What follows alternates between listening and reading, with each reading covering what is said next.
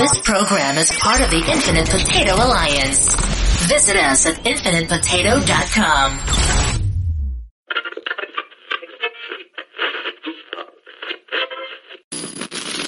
Isn't it about time for somebody's favorite radio program? Attention, whoever you are. This channel is reserved for emergency calls only. Do I sound like I'm ordering a pizza? Hold on to your butt. And here we go. From the historic Infinite Potato Studios, this is Cosmic Potato, the Super Fan Talk Podcast. Smoke and mirrors, guys. Welcome to the movie factory. Hasta la vista, baby. Join us as we dive deep into all fandoms and genres of cinema and television. Strange things are afoot at the Circle K. No gatekeeping.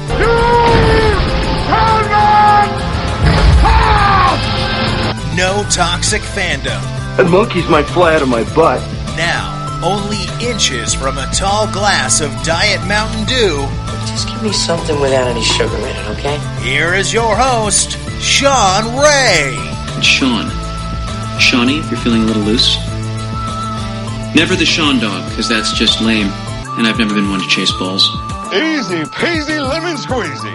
All right, it was a miracle. Can we go now? Keep the change, you filthy animal. Hey everybody and welcome to Cosmic Potato, the super fan talk podcast. My name is Sean Ray and I went to the library and asked the librarian because that's who works in the library. I asked them where the books on paranoia were and she said they're right behind you. Stop! Joining me tonight in the historic Cosmic Potato studio, we have Rick. How are you, sir? If any of you primates touches me again, oh, hey, how's it going? and Scott is here as well. How are you? Um, is it too predictable to say th- third time's the charm? Before we get to tonight's topic, uh, first of all, I have to say, I, I think John is joining us in our, uh, chat room. John, you might want to, uh, mute your t- your computer for a few minutes because I want to talk a little bit about the Spider-Man trailer, the Spider-Man No Way Home trailer that came out this week. Did you guys both get to see it? I love how they call it a teaser trailer, but it's like five minutes long. It's three minutes long. Thank you. Three minutes. But you're totally right. Yeah. Yeah. Usually a teaser trailer is 30 seconds. I'm like, is the real trailer going to be half the movie? Teaser trailer does not mean the same thing that it used to mean. Now they, they basically, they put out three trailers for a movie. They call the first one the trailer, the teaser trailer. Uh, but used, used to the teaser trailer was, I mean, like some images and Yeah. maybe a voiceover or something like that, you know, and, uh, and now it's, it's just a, a trailer. And Well- then the second trailer will have a little bit more and then the third trailer will give you too be much. the real trailer. yeah. what what meant you know I, I don't know when this happened and maybe it grumpy old man but the fact that you get coming attractions on a goddamn trailer you know, it's like well, that's a, that's a YouTube week. thing. Yeah. the trailer and it uh, Oh, I I see what you're saying. I thought you meant commercials before the trailer. Uh, no yeah, no yeah. just hype about a trailer coming up Yeah. the- Yeah, the, yeah, yeah. The advertisements are getting advertisements now. yeah And say, hey, tune in in two days. You're gonna you're gonna have a commercial.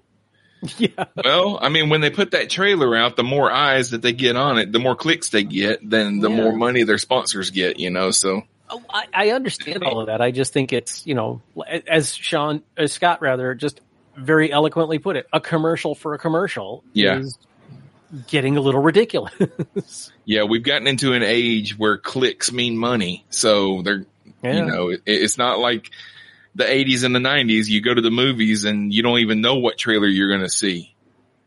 It kind of Mm. started about the time that uh Star Wars episode 1 released their first trailer. That was the first time that I ever heard of them advertising that a trailer was going to be before a certain movie. Because the movie was One Fine Day, I think was a movie with uh, George Clooney and Michelle Pfeiffer. And um Yeah. they advertised that that movie was going to have the Star Wars Episode One trailer before it. So the movie was selling out. People, and it's not a good movie. It's not even a big movie. People were going to the theater, watching the Star Wars trailer, and then leaving. That's they were buying a ticket just to see that trailer. And now we we've just moved into the internet age, and it's just another step beyond that. One step beyond. Yeah.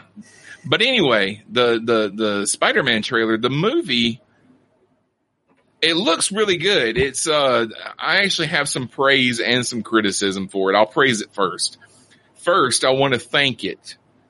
I want to thank Marvel for hinting at a lot of the villains from past stuff that they're going to be that's going to be in this movie without showing all of them. Um we don't know for sure that all of them are going to be there, but we got hints of Green Goblin, we got hints of Electro, we got hints of Sandman. The only one that we actually saw was uh, Doctor Octopus and Alfred Molina come coming out and saying uh, "Hello, Peter," you know, which was awesome. A lot of people are saying hints of the lizard also. Yeah, yeah, and uh, and Well, hints of okay, possibly okay. Venom too. So One of the Green Goblin's pumpkin bombs is a hint. I think that's a little stronger than a hint. well, it's a hint. We don't know that it's going to be Wi- Willem Dafoe playing him. Well, that's true. And also, we, we, we don't know that he's going to be in the movie. They they might have literally shown us everything we're going to see of the Green Goblin in that in that trailer. That, That pumpkin bomb might be the only uh, Goblin reference that we have in the entire film. We don't know.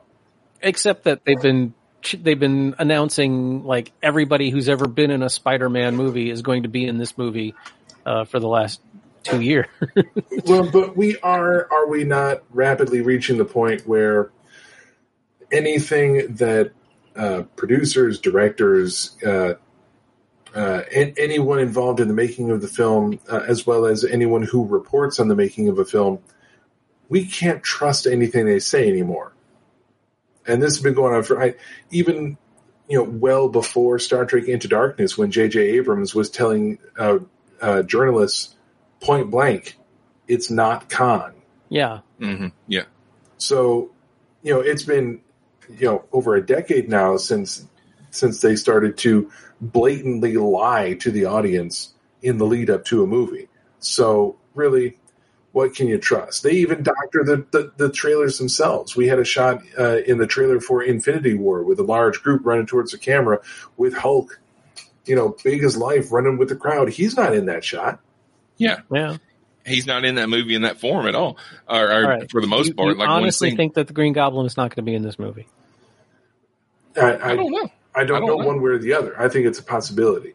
I, Marvel, Marvel is, I mean, they'll they'll lie because uh, uh, when they were filming Thor Ragnarok, they play they paid. Uh, God, I can never remember his name. The guy that played Yondu in the Guardians movies, Michael Rooker. Rooker? Michael Rooker. They paid him. They flew him to Australia. They dressed him up as Yondu and had him walk around the set. So that if there were any paparazzi around, they would get pictures of him and everybody would be screaming, Oh, Yondu's in this movie. but he wasn't No, in he's the not. trailers. No, it wasn't in the trailers, but I mean, they will do stuff. Yeah. But they, they lie on their trailers too.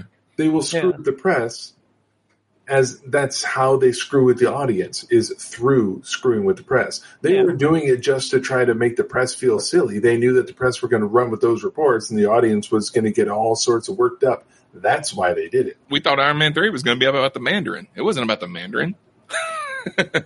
Well, that was that's a whole different. That's a whole show right there. but yeah, I mean, it, it, it, it could be that he all he sees is that pumpkin bomb, and that, and and it blows up or something. That could be. you know. That could be. But I don't know. The the one thing that I uh, so that's the praise I have for it. The criticism I have for it is that they showed us too much of the plot. You know, they pray they basically set up the entire premise of the movie, and I I think if I had to speculate, if I had to make a theory, which I love to speculate, um, I don't think that's Doctor Strange. I think that's somebody else because he's acting way too flippant with his powers of changing reality. He's just like, yeah, yeah, I'll change reality for you. Come on. You know, I don't think that's him. I think, I think, uh, uh, once again, Spider Man is being manipulated in some way, you know. Uh, but I, we'll I, I don't know anywhere near enough about Doctor Strange to even have an opinion. So sure. Well, you know the you know the characterization that they've made of him from Doctor Strange and the and Infinity War and all that that he that he wasn't acting like himself. all I know about him is what we've seen in the MCU, and I mean that's really he's one of the sketchier uh, characters. Not not sketchy as in as in you know uh, suspicious, just Not know, fleshed out. just not yeah you know, you know I I kind of thought I, while I enjoyed the Doctor Strange movie, he sure went from absolutely crushed to you know master of magics pretty damn quickly. So, but I don't know if that's how the character is or not. So, I, you know, I, I watched the trailer. It has some tropes that I really hate, uh, especially the, uh, the, the, the, the, the main ones. And, and this really pissed me off at the end of, of the last Spider-Man movie, which was, you know, revealing the hero, revealing the hero's secret identity and framing them for a crime they didn't commit. Because every goddamn hero story does that at some point, and I'm so freaking sick of it. That being said, I have loved every Tom Holland Spider Man movie, and so I'm willing to see them take these tired old tropes and make make them interesting. Well, this is straight from the comics too. This, I mean, this this whole storyline. I've never read it. I mean, This is this is diagonally from the comics. yeah. If if Doctor Octopus shows up in that movie and then takes over Peter's body for the next Spider-Man movie or whatever, we'll see. I don't think they'll take it that far. They they, they might wait another one or two movies before they try to pull off that story. Um, and to to what Rick was saying about uh, the reveal the identity and frame them for a crime, and that being an overused trope, uh, to a degree, yes, I agree that it is used a lot, and it's disappointing that we're seeing it again. However, I think considering how they're constructing this movie, the identity revealed slash framed for a crime he didn't commit is going to make up, I think, a surprisingly small percentage of this actual movie. sure it takes, so. I think, the percentage of the trailer that that portion of the story takes up is larger than the percentage of the final film that it will take up. It's probably like the first 20 minutes of the movie. You- all that stuff with Doctor Strange would probably, in the first half hour, he'll probably be casting that spell or whatever. I, I would think that it's probably going to be about the 30 minute mark that we'll see him casting the spell. And from that point on, in the trailer, that I, that's about all we know for sure. It, they they gave us the first half hour of the movie very much condensed in this trailer, but from the point of casting the spell and the spell going wrong, what we got from that point on in the trailer is you know relatively sparse. It's a lot of you know visual um, slam bang, but it's moderately thin on story as far as the trailer. We know that it's going to bring in the multiverse. We know that we're going to get aspects of other Spider-Man uh, timelines coming into it, but they don't they don't tell us exactly how, why, or what they're going to do to fix it. Have you guys seen Free Guy yet? I have. Hmm. I loved it. I loved it. I liked it. All right, let me let me ask you a question. Do you play any MMOs? Uh, no, not really. Okay. That I that is have. the one I mean, I- aspect yeah. of gaming I do know is is MMORPGs, and I loved every minute of this movie. Yeah, no, it was good. I I, I enjoyed it. Uh, I just thought that it kind of rehashed some things from other movies, uh, The Matrix and uh, Ready Player One. You know that kind it of stuff. it better. It did it. I I, I mean, Did it do it well, better? I think It- so. Okay, I liked it a whole. I mean, I, I I enjoyed the book did it funnier. One way more than I liked the movie. And while there were definitely similarities between Free Guy and Ready Player One, I liked Free Guy a whole lot better. And I'll I'll admit that Ryan Reynolds may be my newest man crush. I just he can do no wrong in, my view. he can do no wrong as they continue giving him movies that are, you know, you know, Deadpool in this situation, Deadpool in that situation. He he's definitely worked himself into a. It's not a one note characterization that he carries from movie to movie, but he's not exactly exploring his full range. Wait till you see this movie before you say that, because I disagree with what you with that in reference to Free Guy. um, this Free Guy, if if I would, okay, um, first of all, let John know that we're not talking about uh, Spider Man anymore. Um, I, I I got it, Sean. but I, I halfway through the movie, I was like, "This is the Lego movie makes the ma- meets the Matrix," Yeah. and I love both of those movies, so I was totally fine with it. Um, you know, there there were moments that my wife and I were laughing our asses off. Um, you know, we haven't been to the cinema since The Rise of Skywalker, and I was totally fine with this being the first movie we actually went to a cinema to see. And by the way, ten dollars for the two of us total. Thank you. Um, Yeah, I, th- I thought it was good. I, I, like I said, I just, uh, I just felt like it was just kind of rehashing some other things. It wasn't, and, and it's not necessarily that's bad because, I mean, all just about every movie that comes out now rehashes something, but it just, it didn't feel like what I thought it was going to be when I saw the trailer. I saw when I saw the trailer, I thought it was going to be something else. Really?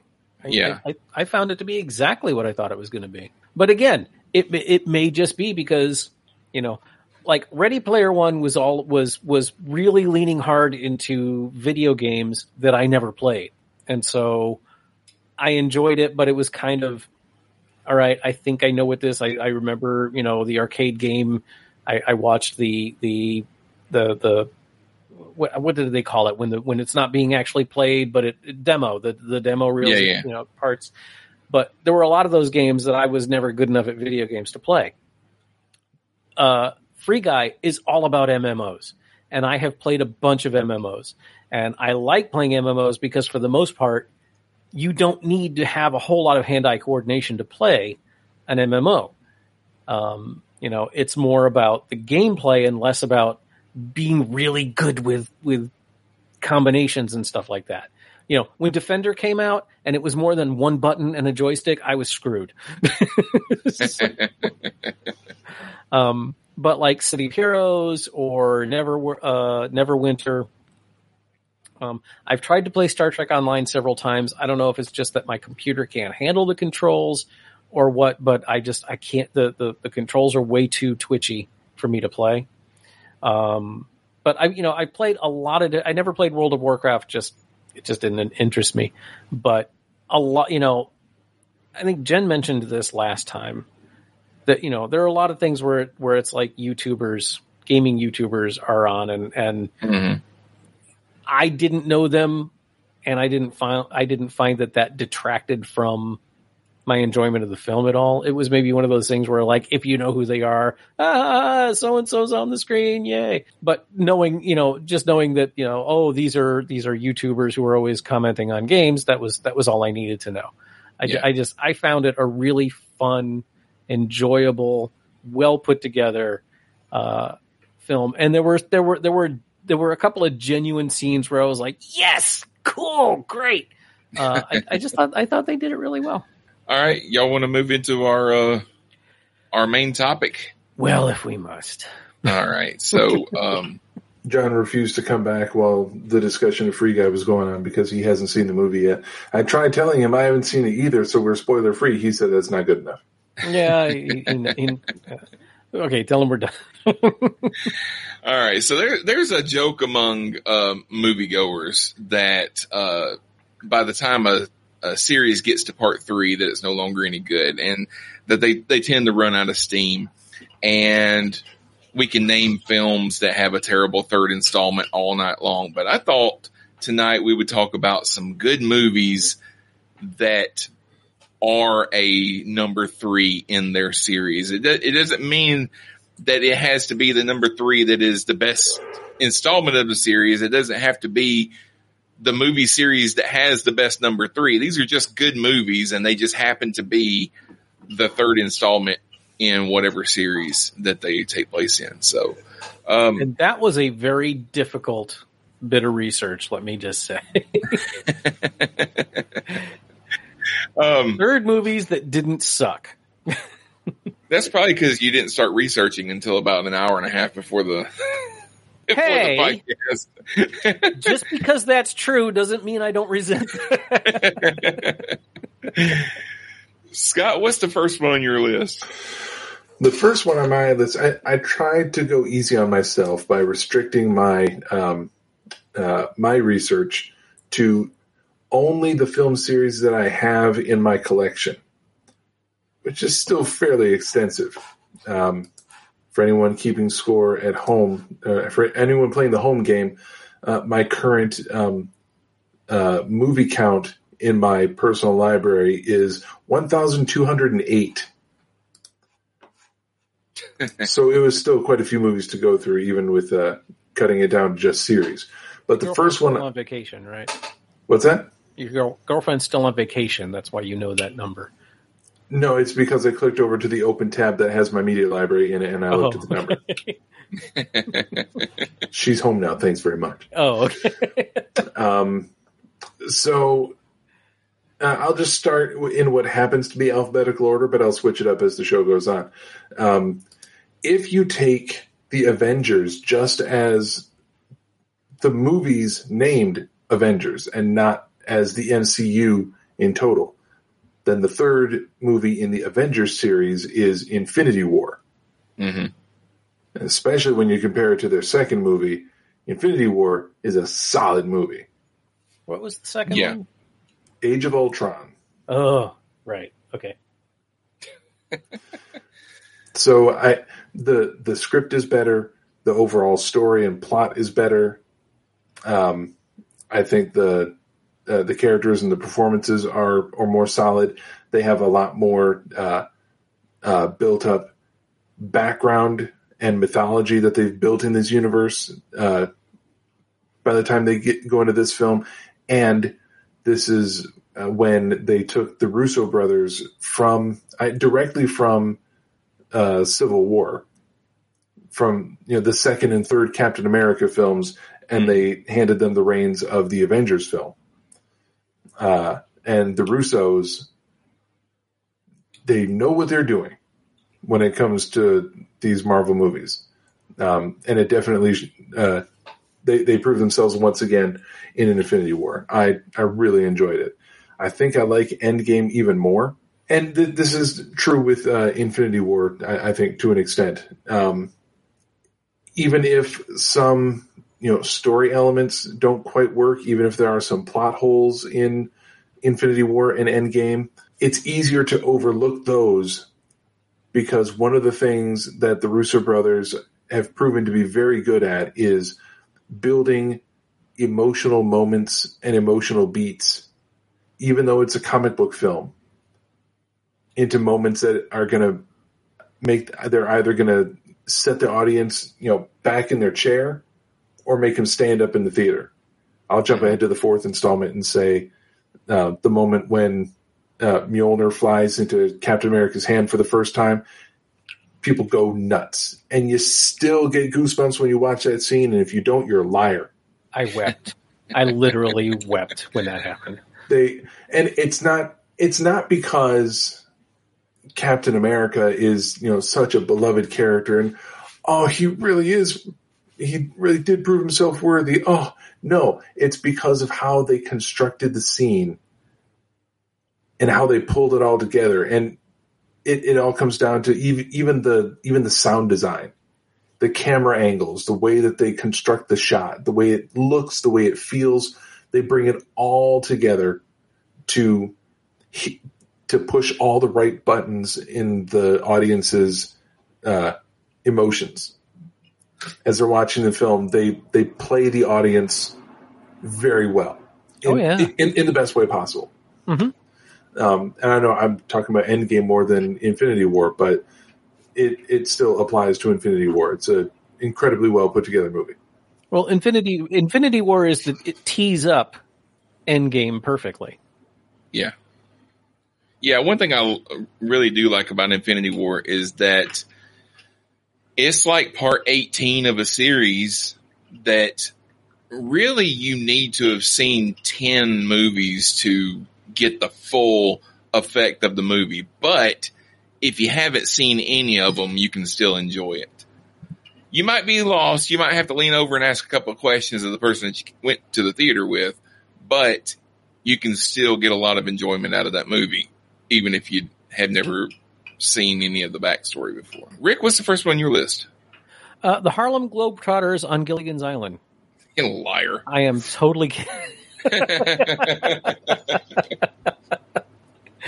actually is the third Gilligan's Island movie, folks. Look it up. You'll be very sorry. Um, I have seen it. I have seen that movie. I probably have too. And uh, um, no, uh, my my first entry to this because uh, you know, as I said, this was a difficult research because there aren't a lot of good third movies in series. Uh, you know, a, a show about third movies that were terrible uh, would be, you know, we could do a, you know, a five part series on it. Um, however, one of my all time favorite films that I had no idea was part of a series until after I had seen it, which is one of the, the selling points of the film because a lot of times, you know, the third movie, like even with Infinity War, yes, you could probably come in cold on it, but you'd be you'd be lost in a lot of areas. You you would need like you like Scott said, you'd need someone next to you going, all right, this was that, and this was oh, that, and he's the, and they're there, and that's why. Um, Army of Darkness, which I believe anywhere other than the U.S. was called Evil Dead Three. I had no idea it was part of a series. It just the trailers looked wonderful. Uh, at that point, I really didn't know Bruce Campbell from Adam. Uh, Mhm. I hadn't seen any of the Evil Dead movies, uh, and so it just it just you know the the trailers looked like it was a lot of fun, and so I saw Army of Darkness, and it is still one of my all time favorite movies. Um, I have since seen Evil Dead One, which you just want to go, nice job, guys. I appreciate the effort you put into it, and the Play-Doh budget at the end of the movie must have been quite high. but um, you know, it's it's you know, I've not I have not seen Evil Dead Two, which I understand is just kind of a a better remake of Evil Dead One anyway. So It, it, it is a a remake slash sequel um, with. I think what what I think is most fascinating about Evil Dead Two is it um, it really shows that halfway point between Evil Dead One, which was it, an earnestly made horror film. mhm. Army of Darkness is an earnestly made comedy with some eh, mildly horror elements in it. Evil Dead 2 straddles the line between the two of them in every way. yeah, Uh, in, in story, in production quality, and in the uh, comedy horror balance. It it really is remarkable how, how much it is a a mix of the first and third movies. Yeah. One of the most amazing things about Army of Darkness, and even in, in the Evil Dead series, and I, I, I did watch some of the the uh, the the Starz Ash versus the Evil Dead TV show. Um, Ash is an absolute asshole, and Oh, yeah. yet you root for him for some reason. um, but Army of Darkness, if you're not familiar with the film, uh, it it picks up at the end of Evil Dead, kinda, sorta, but you don't need to have seen Evil Dead to enjoy the film. As I said, I had no idea this was a part. This was in any way attached to any other movie. Um, he he he. It starts off with him in his car falling through a hole and landing in like the 13th century, but it's like some sort of mythical 13th century that never really existed. Yeah. And he finds himself in the middle of a war between, you know, a couple of medieval kingdoms and accidentally, because he can't read and he can't say three words correctly, uh, he ends up unleashing a, a an evil across the land, which is actually him. I, I don't want to go into too much more because if you haven't seen it, I don't want to spoil. Because it, it, I mean, it's not exactly, there's a lot of twists and turns in the movie, but it's a lot of fun seeing it happen. This movie is fun. This movie is tons of fun. Um, and if you have seen it, you don't need me to go into any more detail. Uh, but there's, there's also, you need to get the DVD or the Blu-ray because the original ending is so much better than the ending that they put out in, in theaters.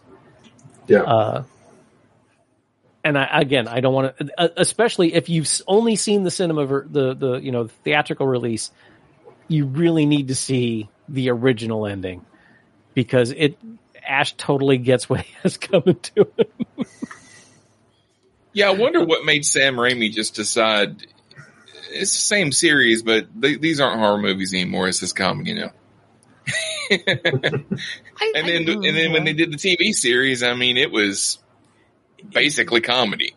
You know, well, except it was gross. Oh yeah, it had some gross horror in it, but it was, but even the horror was funny. Mm-hmm. For Ash versus the Evil Dead, I saw I think most of the first season. I don't think I quite made it to the end of it. Not because it was bad. I just I, I couldn't keep up with it because there's too much going on. Yeah, I only saw like four point. episodes, I think, and and Um, just drifted but- away. Uh, one thing I recall was some really interesting creature designs in that show. Um, I don't I don't know the name of any of the uh, you know antagonists or, or monsters that they were facing off against, but there was I think there was one creature that it, it a more or less humanoid shape, but did not have eyes, but a big sharp toothy mouth yeah. and the way they filmed that creature to make it look like it was constantly jittering at an incredibly fast. Oh yeah, rate. that was so, that was in like the the first or second episode. That was really cool. yeah. It, it was very early in the season, but I just the the way that they created that creature visually Mhm. was was fantastic. It makes me sometimes wish, you know what, go back and remake Army of Darkness exactly how you made it before, but just make it look this good. Yeah, there there are some some of the, the the skeleton animations are like, oh, that is so a puppet. yeah, there's there's a lot of puppetry. There's a lot of uh, Harryhausen style stuff going Yeah. on, and then there's a lot of you know what are clearly uh, you know extras or production staff in skeleton costumes, lurching around. which aren't exactly the best. Um, but high high def does not do this movie any favor. right, exactly right. But um, where they where they fell short of the mark when it comes to the Deadites in Army of Darkness, they made up for it with the makeup job.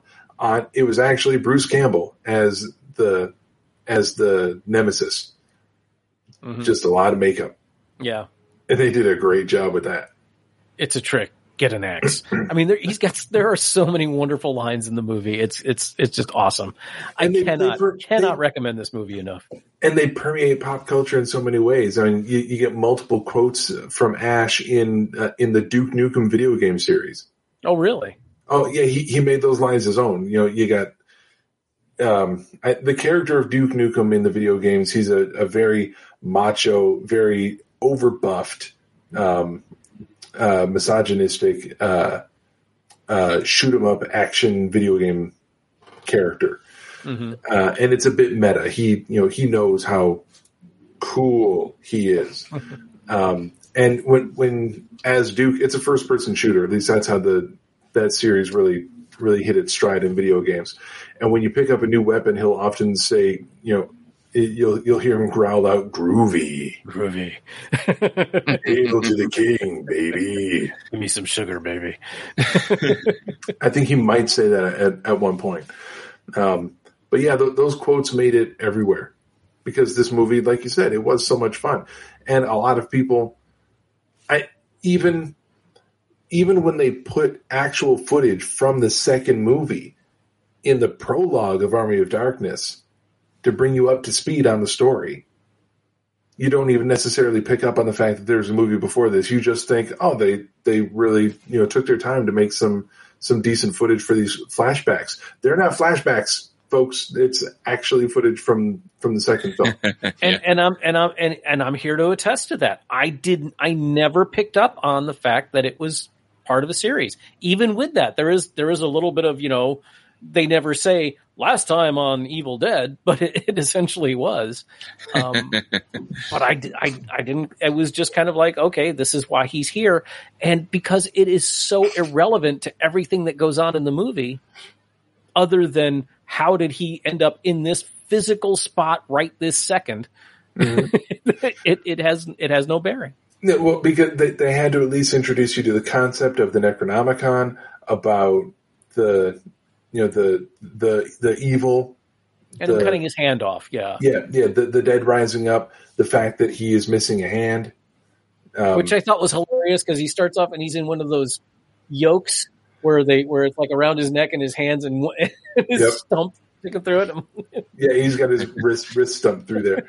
Um, but if we're we're saying a lot of good things about Army of Darkness, and Rick, if you haven't watched Evil Dead Two, you know, I recommend it. Take the time and, and give it, it a watch. It's something I've always meant to, and I just, it's one of those movies that it's like, I always forget that I need to watch it. Mm. It, it grows beyond the first movie enough that it's worth the watch. It's not okay. so much, it's not so much of a remake that you're going to feel like you're wasting your time. Um, okay. in fact, it, it kind of, it kind of does what Army of Darkness does, which is it recaps the first movie. It retcons it at the same time Mm. But it gives you scenes at the beginning to kind of fill you in on what happened in the first movie, and then it kind of picks up from there. A lot of the same beats uh, are presented, um, and there are a lot of similarities in the story, but it is still presented as a sequel, even though they rewrite the first movie in that first 10 minutes. Um, yeah. they, they excise two characters completely. Oh, okay. Well, they're, not that any of them were particularly right. Um, but they're they're completely retcon out of existence, um, and they pretend that it was just Ash and his girlfriend from the. Beginning. Oh, beginning. really? Okay. And and let and let me just say, if you have not read or or listened to uh, Bruce Campbell's "If Chins Could Kill," it's his first memoir. Brilliant book. you got it. it. It's so worth reading. I'm going to start with a hot take is it this is obviously not the best in the series, but is Terminator 3 Rise of the Machines? I figured that might come up. it, it, was definitely better.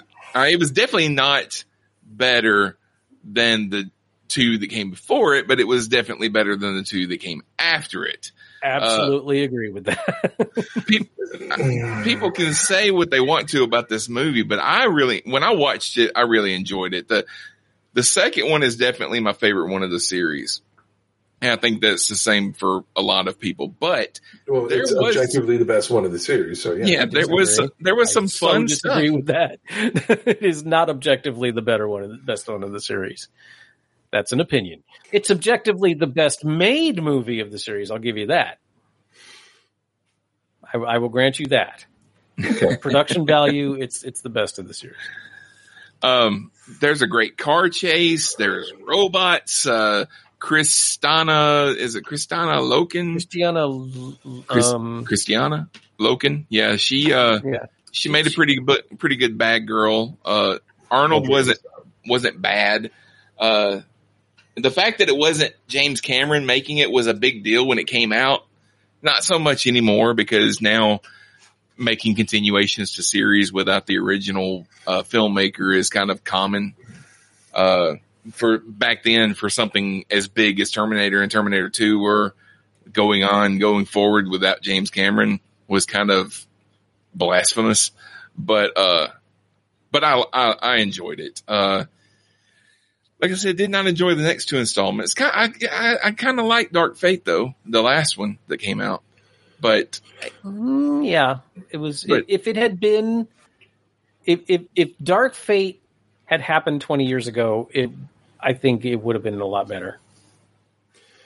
Yeah, I, I don't regret watching it, um, but it it did have some of its own some of its own issues. Um, and and I, I I just checked. It is Kristanna Loken. Yeah, yeah. Kristanna. Yeah, who I like. I think she does. I think she does well in most of the things that she's in. It's hard to do well in a um, in a Uwe Boll movie, but well, well, she kind of did the same thing that you know, like like uh, the the the woman that played Ursa in Superman two, and I'm blanking on her name again, um, or uh, um, the the the uh, oh Sandahl Bergman after Conan the uh, Conan the, the Barbarian, where they like were Red Sonja really. Well, Red I thought you were talking about Red Sonja. Yeah. No, no, no, no, no, no. Uh, the the the girl that played Valeria. Oh, okay. Um, um, you know, they went on to do to star in far worse movies and I think Kristanna Loken did the same thing. She was in a couple of really terrible B grade sci-fi movies after T3 and then just disappeared. She downgraded to just, you know, smaller projects. I know she had a, a recurring role on uh, Burn Notice for like a season. Mm. So that's where, you know, that's where some people just go to make a few a few easy bucks is you go to USA and you do a few episodes yeah, of the yeah. series there. Um, I think I want to say Dean Cain was on like two episodes of Burn Notice when her character was introduced, oh, which makes it hard to go back and watch because Dean Cain is a son of a bitch. I didn't know he was. Yeah, I, I, I, I watched like one episode of Burn Notice, and when I realized that Bruce Campbell wasn't the star, I was like, all right, never mind. he he's in it enough though. I mean, he's yeah, he is a co-star yeah. but he's part of the main cast and he's there for the entire series. I, I've watched the all seven seasons of Burn Notice like twice at least. Um, it, it's an enjoyable series. It's very formulaic, mm. uh, but but they still managed to to make it fun. The, the star of the show, Jeffrey Donovan, is uh, he's he's really entertaining. I like him See, a lot. He was he was so white bread to me. It just didn't. He I, I barely remember being in the show. But when I realized that that you know, I thought it was a Bruce Willis or a Bruce Willis, Bruce Campbell show. Mm. Yeah, no, um, you know, and then when I found out he was a recurring character, but this other dude was the main character, I was like, oh, I don't really care about him, so I, I stopped watching. I just know that Bruce Campbell is always there. Okay. He's always there. He's uh, he's not recurring character. He is a main character. He's just not the star. He's not oh, okay. front and center. Uh, but he's he's he's the uh, the best friend and trusted right hand of the star. So he's he's always there, part of that main group. Um, he is what, uh, what what's a good example? He is well up until uh, this most recent season. Uh, he's more prominent than uh, Cisco is to the Flash. Really? Oh, okay. okay. So, so Sean, let me ask you a question about term, the Terminator series. Okay. Which movie did you see first? I saw the first one first, but it How was um, oh shoot, I don't know. It was a TV version because oh, then you haven't seen. Okay, then you didn't. You saw T two in in theaters first. No, no, I was still too young to watch R rated films when Terminator two came out. Oh, uh, yeah, I was only like 12, I think, when that first, okay. when that movie came out. Um, I, the first one that I saw in theaters, actually, you know what? I don't think I've seen any of the Terminator films in theaters. I saw, I saw it because I saw this one like as soon as it came out on video because by the time this came, this came out in like 2003 and I had two young kids at the time and mm. it, babysitters were hard to come by. So we, yeah. going to the theater was not something we did often. So we just waited for everything coming on video. Uh, but yeah, Terminator 2 was the one that I watched that I just fell in love with and watched over and over and over. And I like, ter- I like the first Terminator movie, but I like Arnold as a good guy better than Arnold okay. as a bad guy. I mean, I, I will grant you T2 is a far better produced had a much bigger, but it was, you know, at the time, the most expensive movie ever made. Um, you know, but I love the Terminator. Uh, you know, I you know I saw it in the movie at the movie theaters when it came out, and I've you know I've watched it dozens of times. You know I, I wouldn't say hundreds of times. Um, yes, some of the effects are really bad because they didn't have the money, and and the state of the art wasn't that great. But I think as if you if you know it's it's basically a an independent film. Cameron, you know, his his big claim to fame at that point was Piranha 2. so, Yeah. um, you know, I think that the Terminator the, the the first movie, the first Terminator movie is a masterpiece. Um and while yes, some of the some of the the um you know, the craft of it isn't as good as it could have been because they didn't have a whole lot of money. I think that there are moments in T2 where you kind of have to go, all right. In Terminator, there are none. I think Terminator is granting allowances for low budget, an almost perfect movie, in my opinion.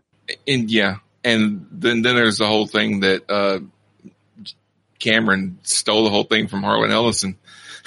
I don't know if you Harlan ever heard that Ellison would sue anyone that did anything that was even remotely related, Hey, similar the- to something he wrote. The court said that it was close enough that they had to give him a credit.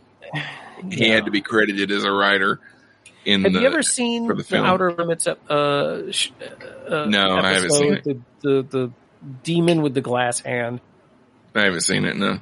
All right. When I when I was doing ray guns and go go boots, um, we did the first season of The Outer Limits, and I watched that, knowing that Harlan Ellison sued them because he wrote that he he sued James Cameron because he wrote that episode and he was saying that it had it was the Terminator was close to that. It's not.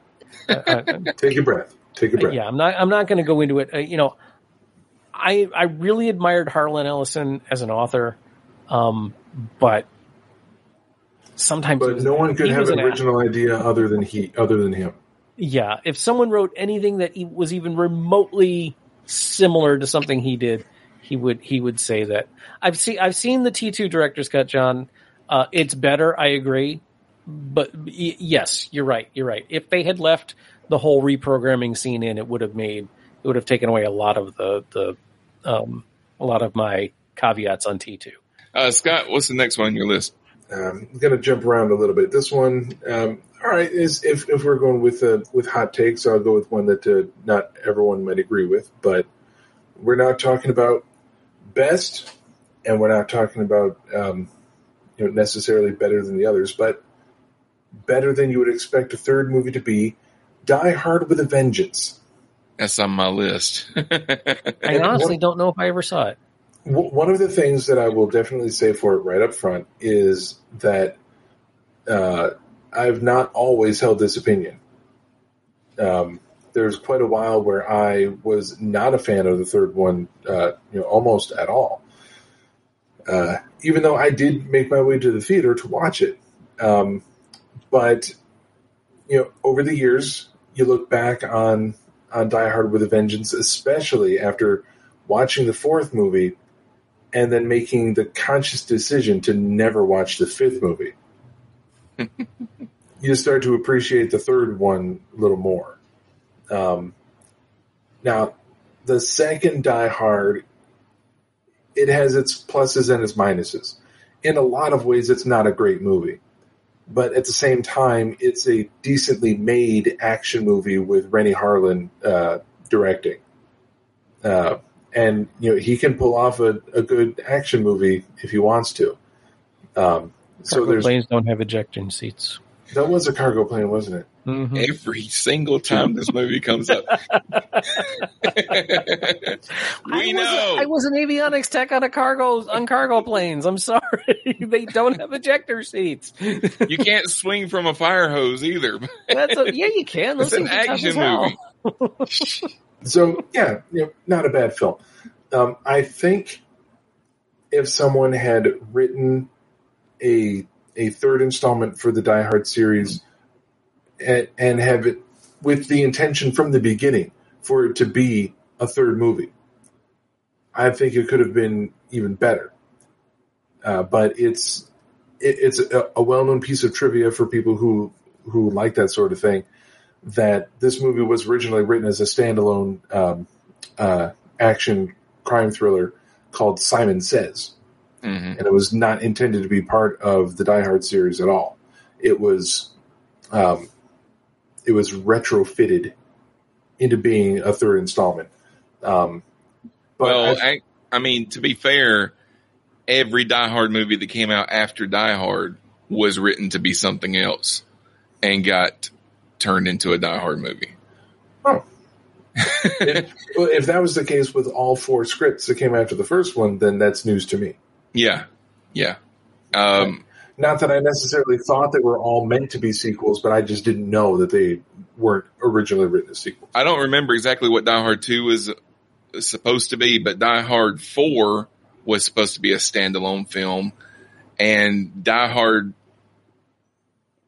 uh, Live Free, Die Hard, no. Live, Live Free or Die Hard is the fourth Good one. Day to A Die Good Day to Hard. Die Hard is the fifth. Yeah. And yeah, it was, yeah, it was supposed to be something else and then got turned into a Die Hard movie and then got changed again because his son was supposed to be the bad guy originally. And then they changed it again because they didn't want to have him face off against his son and all that kind of stuff. So, uh, but yeah, At that point in the franchise, I mean, who would really care? And I include Bruce Willis in that. which, which is the one that had uh, Kevin Smith in it? that was the fourth, Fourth one. one. Was it? Okay. He was only in like one scene, I Yeah. think. Yeah, Yeah, but he was in it. Yeah, well, that was that was where Kevin Smith and Bruce Willis met, and then eventually they fell out. yeah. Well, eventually they made Cop Out, and then Yeah. they fell out. I, I'm, I'm pretty sure they fell out like maybe about 20% into the making of Cop Out, which I haven't watched. And I have watched it. It's and it's not a good movie, but the the problem is Kevin Kevin Smith should not direct things that he didn't write because he's his heart's not in it. Yeah. And he also shouldn't direct Bruce Willis because Bruce Willis's heart isn't in it or Yeah. in anything. Bruce Willis's last, if you've noticed, like his last 10 movies have all been like direct to video. He hasn't come out with a theatrical movie since, uh, I think Death Wish. I don't think he cares as long as he gets a paycheck. Yeah, no, he, he, he doesn't. He doesn't. He doesn't care, but he's not, he's not trying to be a, uh, like a movie star anymore. He's just a, he's a name that they, they, they'll put in two scenes in a movie and then he'll be on the poster. Yeah, they'll they'll put his face front and center on that movie poster, even if he's Yeah. only in the movie for ten minutes. Uh, Hello, Cosmic Sin, which I haven't watched yet, but I have it. The last thing I saw him in that I liked was Red. That was that was a good movie.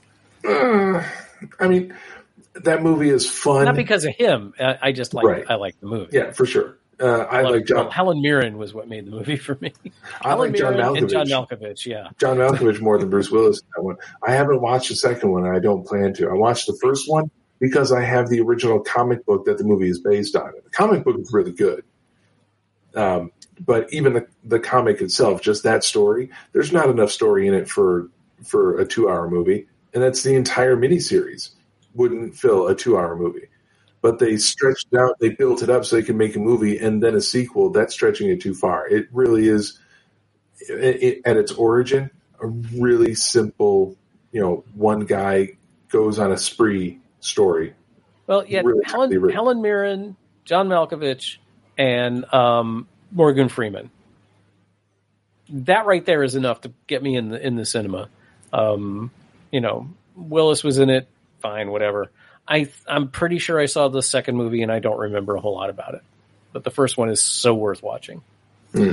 Um, I wanted to tag on because Die Hard 3 was on my list too. I just wanted to, uh, I think Bruce Willis and Samuel Jackson really played well off each other in the movie, but, um, and it has some really good action scenes.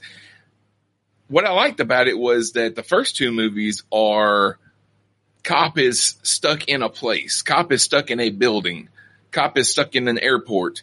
This one was the entire city of New York and you know, and they're being sent on this this game, and um,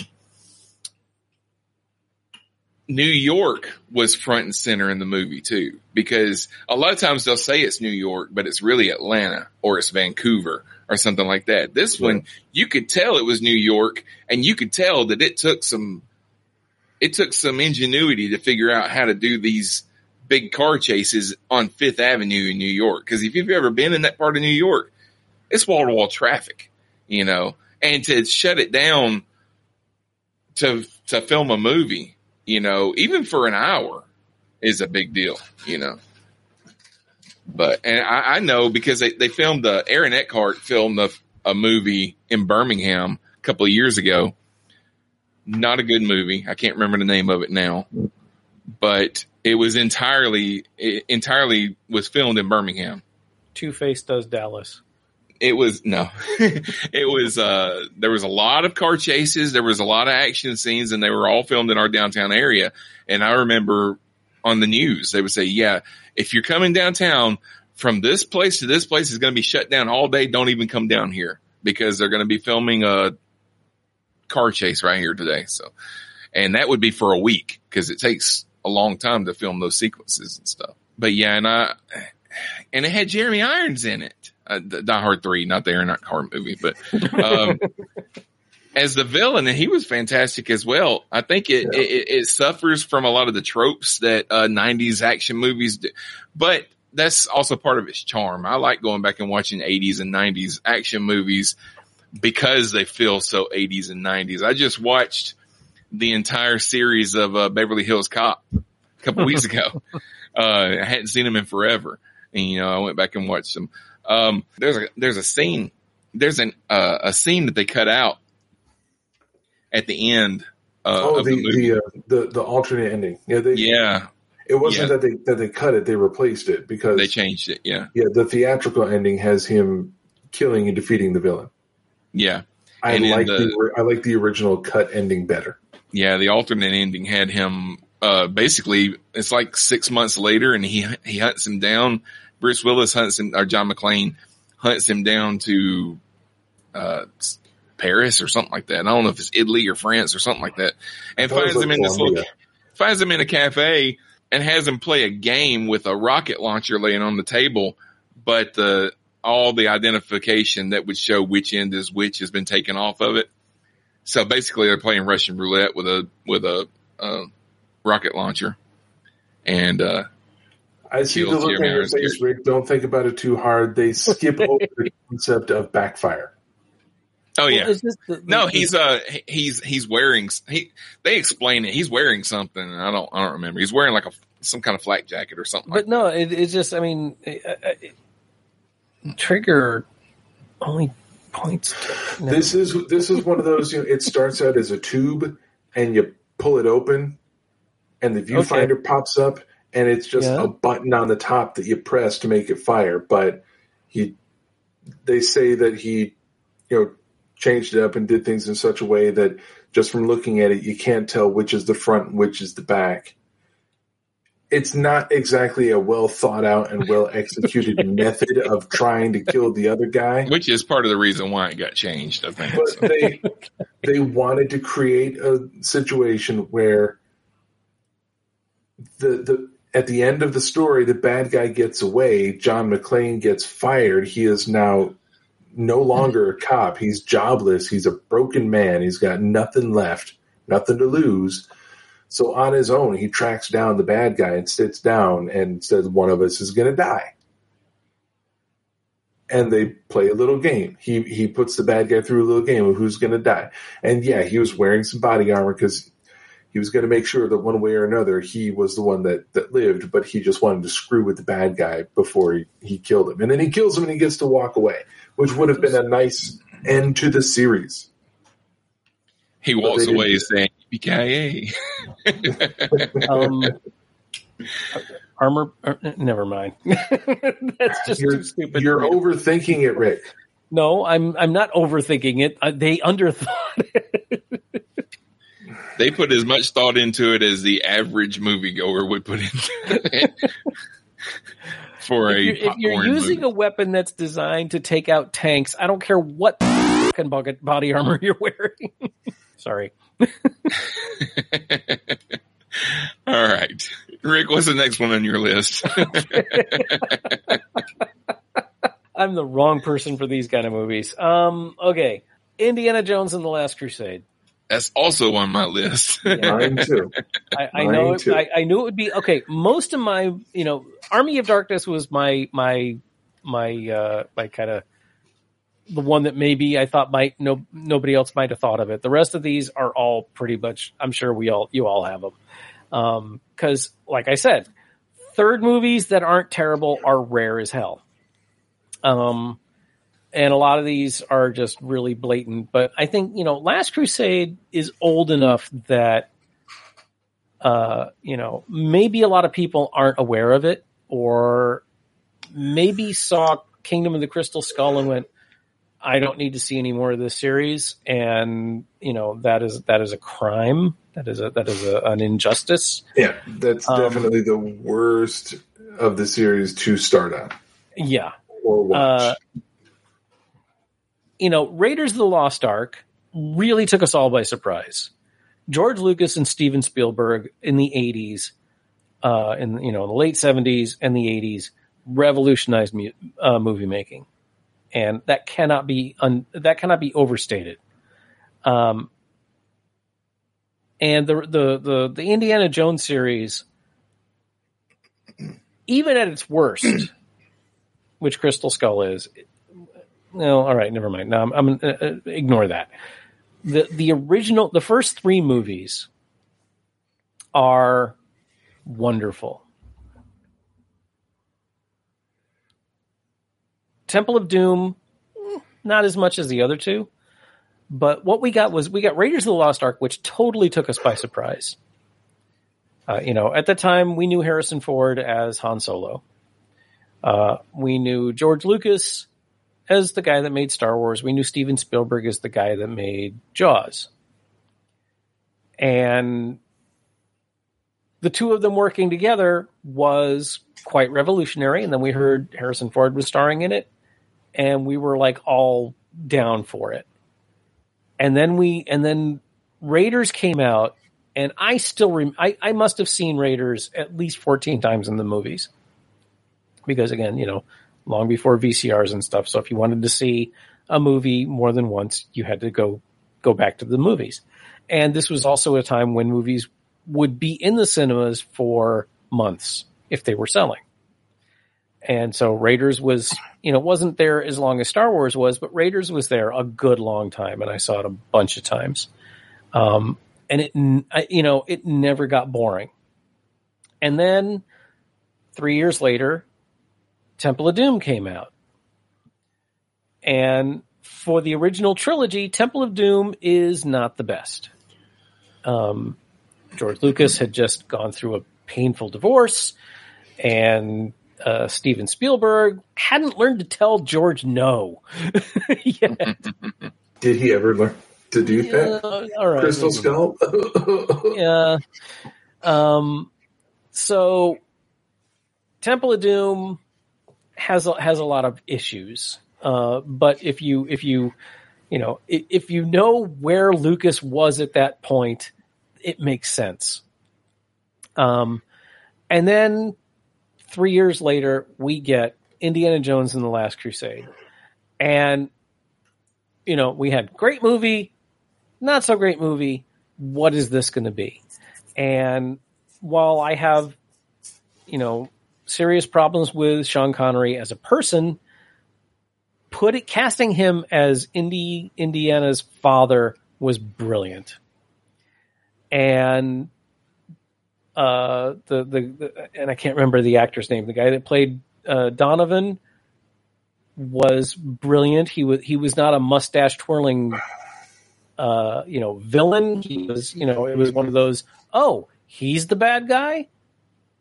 Kind of didn't see that coming.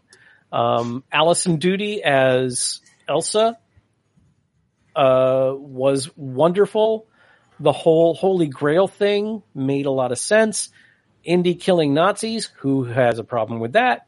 Um, it just it was a brilliant film, and while I don't want to say it was better than Raiders, I, I really you know they are so close I think Ra- Raiders will always be my favorite of the series because it was the first one. But Last Crusade is every bit as good as Raiders. But it only it, it only takes a, a slight backseat to Raiders just because it's a sequel. And I just I love the movie. I've never I I, I own the box set. I've watched Raiders hundreds of times. I've watched Last Crusade hundreds of times. I don't I can't remember the last time I watched Temple of Doom. Yeah. Yeah, I bought the box set when it came out and I don't have any more because I got rid of all my DVDs. But um the uh the second one I watched it when I brought home the box set because I watched all of them. Mhm. And then uh the but the other two, yeah. And my wife didn't even know that there was a third one. And I said, "Wait, you've never seen this movie? We're watching this right now." um but yeah, I like that they kind of they kind of toned down. You can watch it with your family. I mean, there there is that part where the uh, the guy kind of turns into ash at the end or whatever. But uh, well, the dude gets his head cut off. The, you know, yeah, but you don't have the face melting that you have in the first one. You don't have the That's guy getting his heart Yeah. torn out of his chest like you have in the second one. And So- you don't you don't see the separation of the head. You just see a head rolling out of the cave Yeah. mouth, and it's not even bloody. It's just it, it's a mannequin head going for a roll. Is what it is. Yeah. Some of the stuff that happens in uh, Last Crusade kind of led into the uh, the Young Indiana Jones Chronicles.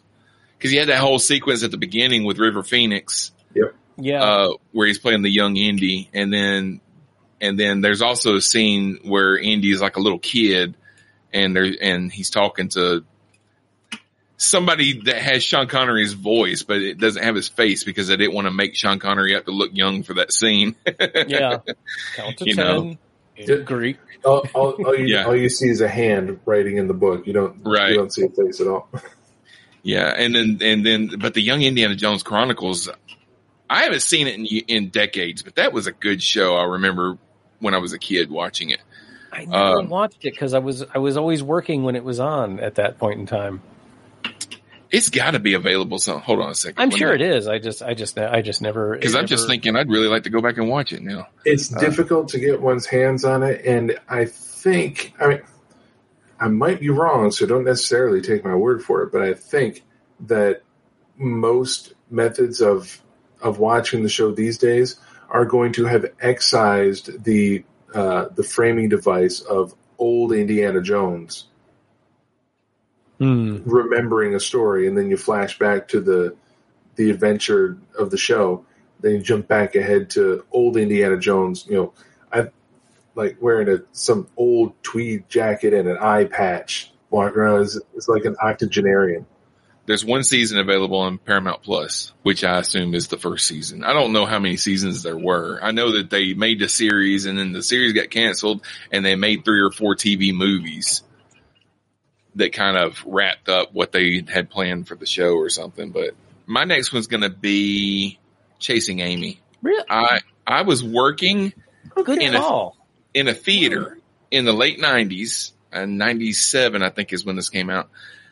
I went to see this movie after my shift was over one night because it was the only thing that I hadn't seen.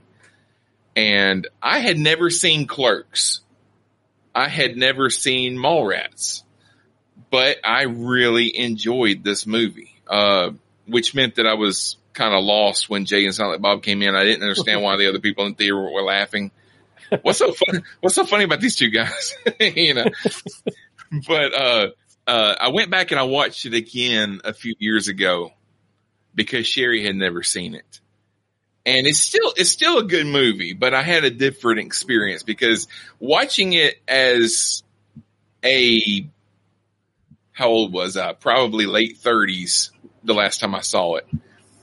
Um, watching it at that age compared to watching it when I was 20 is different because you kind of see that it was written by somebody that thinks he's a thinks that he's uh, trying to prove how good of a, a writer he's trying. Yeah, he's trying to prove how good of a writer he is.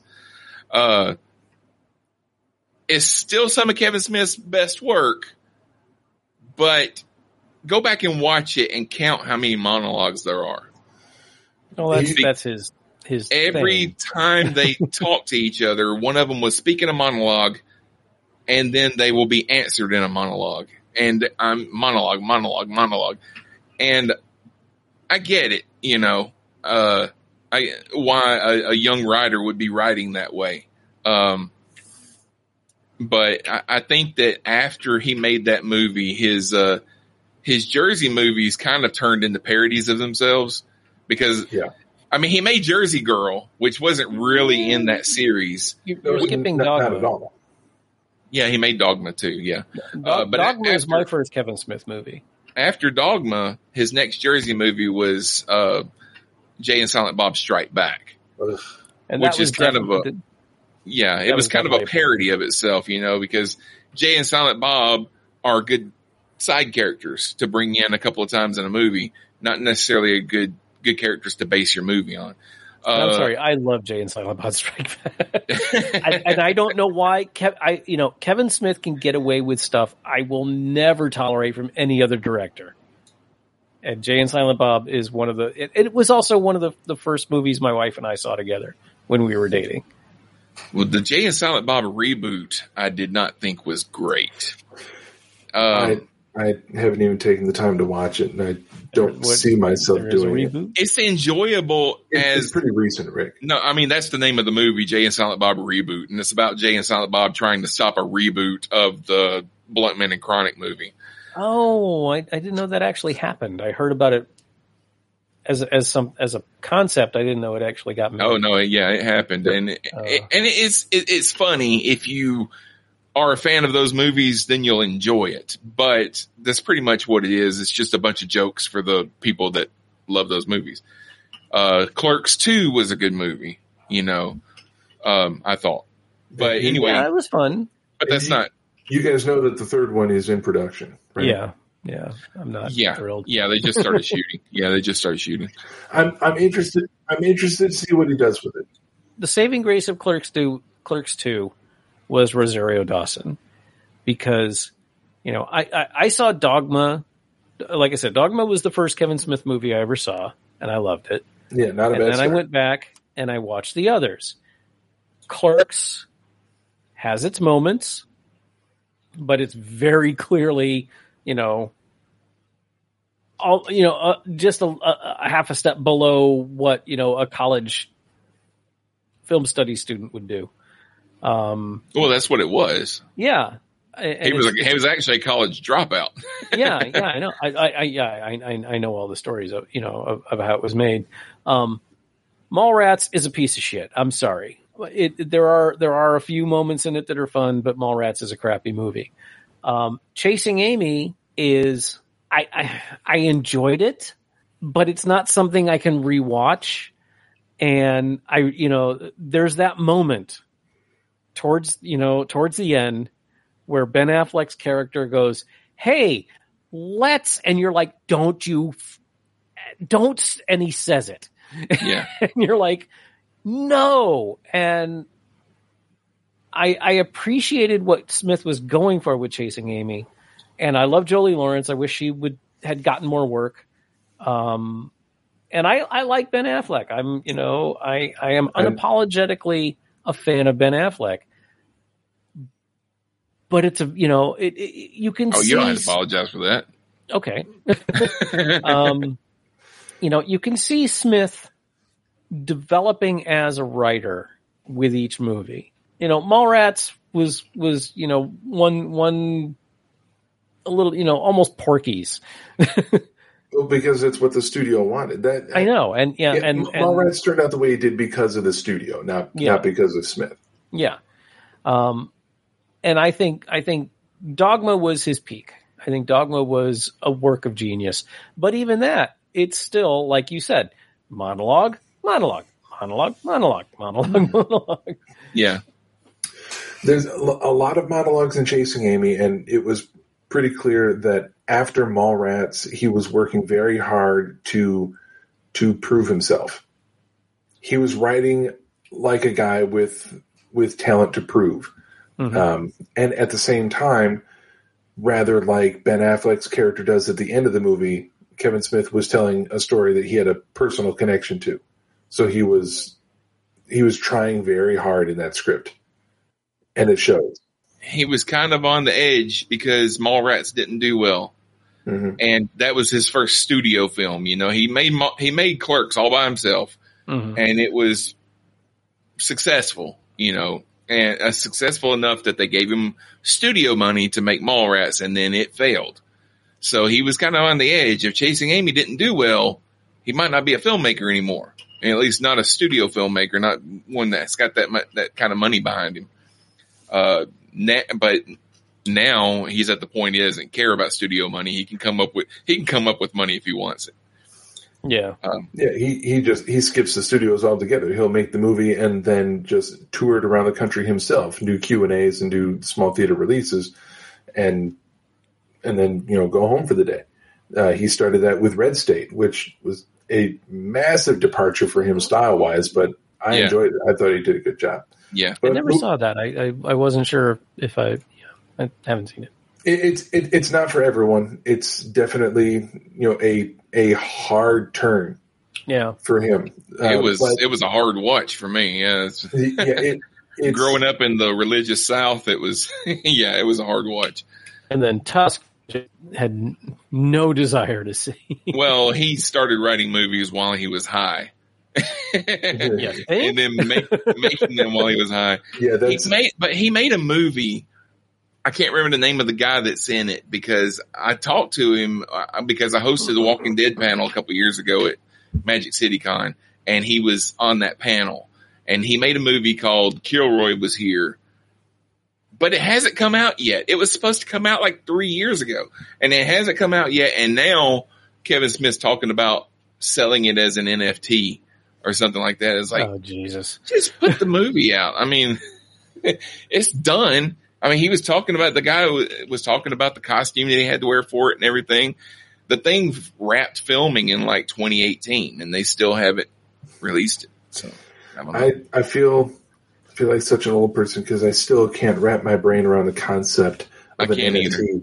No I one can't try to explain it to me. I don't want to know. I just Yeah. don't understand it, and I don't get it. One It's thing I will say, one thing I will say is, Rick, I'm sorry. It it's been nagging at me since you said it. Joey Lawrence was the was the boy from Blossom who got famous for saying "Whoa." yeah, Joey Lauren Adams. I said, is the girl oh, from Julie Adams. All right, you're right. You're right. Yeah, no, not Julie, Joey, Joey Lauren Jo- Adams, Jolie. Joey. Joey, J O E Y. It's not Joey. Jolie. Yeah, There's a Joely Richardson, but the girl from Chasing Amy is Joey Lauren Adams. Oh, I thought I thought it was Jolie. Okay. Never mind. um, I just I I got stuck picturing you know Chasing Amy with you know Ben Ben Affleck uh, saying we can we, we do this together and then nothing can stop us. Whoa! It just made me chuckle. I don't think Rick's ever seen an episode of Blossom. he was also the little boy on Gimme a Break. oh wow! Not yeah. doing much better here. All right, uh, let's do one more. Scott, what's your next one? Um, well, this is one. I'm, I'm assuming that this is on your guys' list as well, but I'm going to go ahead and steal it, and that would uh, obviously be um, uh, Matrix Revolutions. Just kidding. It's a joke. um, uh, all right, so um, all right, like I did last time, I'm going to throw out uh, three options. You guys pick which one you want to talk about, um, because I I'm I'm just a maniac like this. Um, one would either be uh, directorial debut of J.J. Abrams' Mission Impossible 3, third film in the Muppets uh, cinematic series, which is Muppets Take Manhattan, or if you're only looking at movies that center on Wolverine, the third one is Logan. I'll let Rick pick. Logan, It's a Rick Logan. pick. because I haven't seen the other two. You haven't seen Mission Impossible 3? Have you seen any Mission Impossible movie? He hates I them saw- after the first one. He hates them. I, I saw the first one, and as as I have is That's right, because of what they did to what they did to the legacy of the TV series. And so I haven't, seen, I haven't seen another one since. But I am Oh, surprised you haven't seen the Muppets Take Manhattan. I don't know why I didn't see that. I think it, it was just the timing when it came out. I think I was I was just too busy Um, you know, most of the 80s and 90s, I was working, uh, and I I had to be very particular about what I would get get to go see in the movies. Uh, you know, when you're working in the theater, when you're working as a stagehand, you only have Monday nights off. so, Sure uh, enough. yeah, so I, I had to be very particular, and you know, I, I it wasn't a matter of oh god another Muppets movie. I think it was just a matter of I don't have time to see it. I think with the the fact that the the plot of the movie is the Muppets are trying to get their stage show onto Broadway. That coupled with the time that it came out, which means that the, the that movie's cameo game is going to be right up your alley. Yeah. It, it also came out, it- it- and uh, you know, correct me if I'm wrong. This was this was late '80s, early '90s, right? I think it was late '80s. Let me, Yeah. let me Wait a minute, Muppet, are you talking about Muppet Take Manhattan? Yeah. Yeah. No, this was like 1984. I'm gonna look that up and make sure, but I think that was Okay, then I was I was in college. And I didn't, I, you know, I, Uh, '84. Yeah. Really? Yeah. Okay. So Yeah, that that was right at that point where I had just graduated from high school. I was in college. I was, uh, you know, too old for kids things, and too young to realize there's no such thing as too old for kids things. So, uh, it I was, was like in you know, kindergarten. I'm I'm I'm not going to be too young to realize that the Muppets aren't really aren't really for kids. But but you know it it um it was 1985 or six when I was uh, I had I due to things that I barely remember and, and are utterly boring. I had to take a couple of years off between graduating high school and and starting college.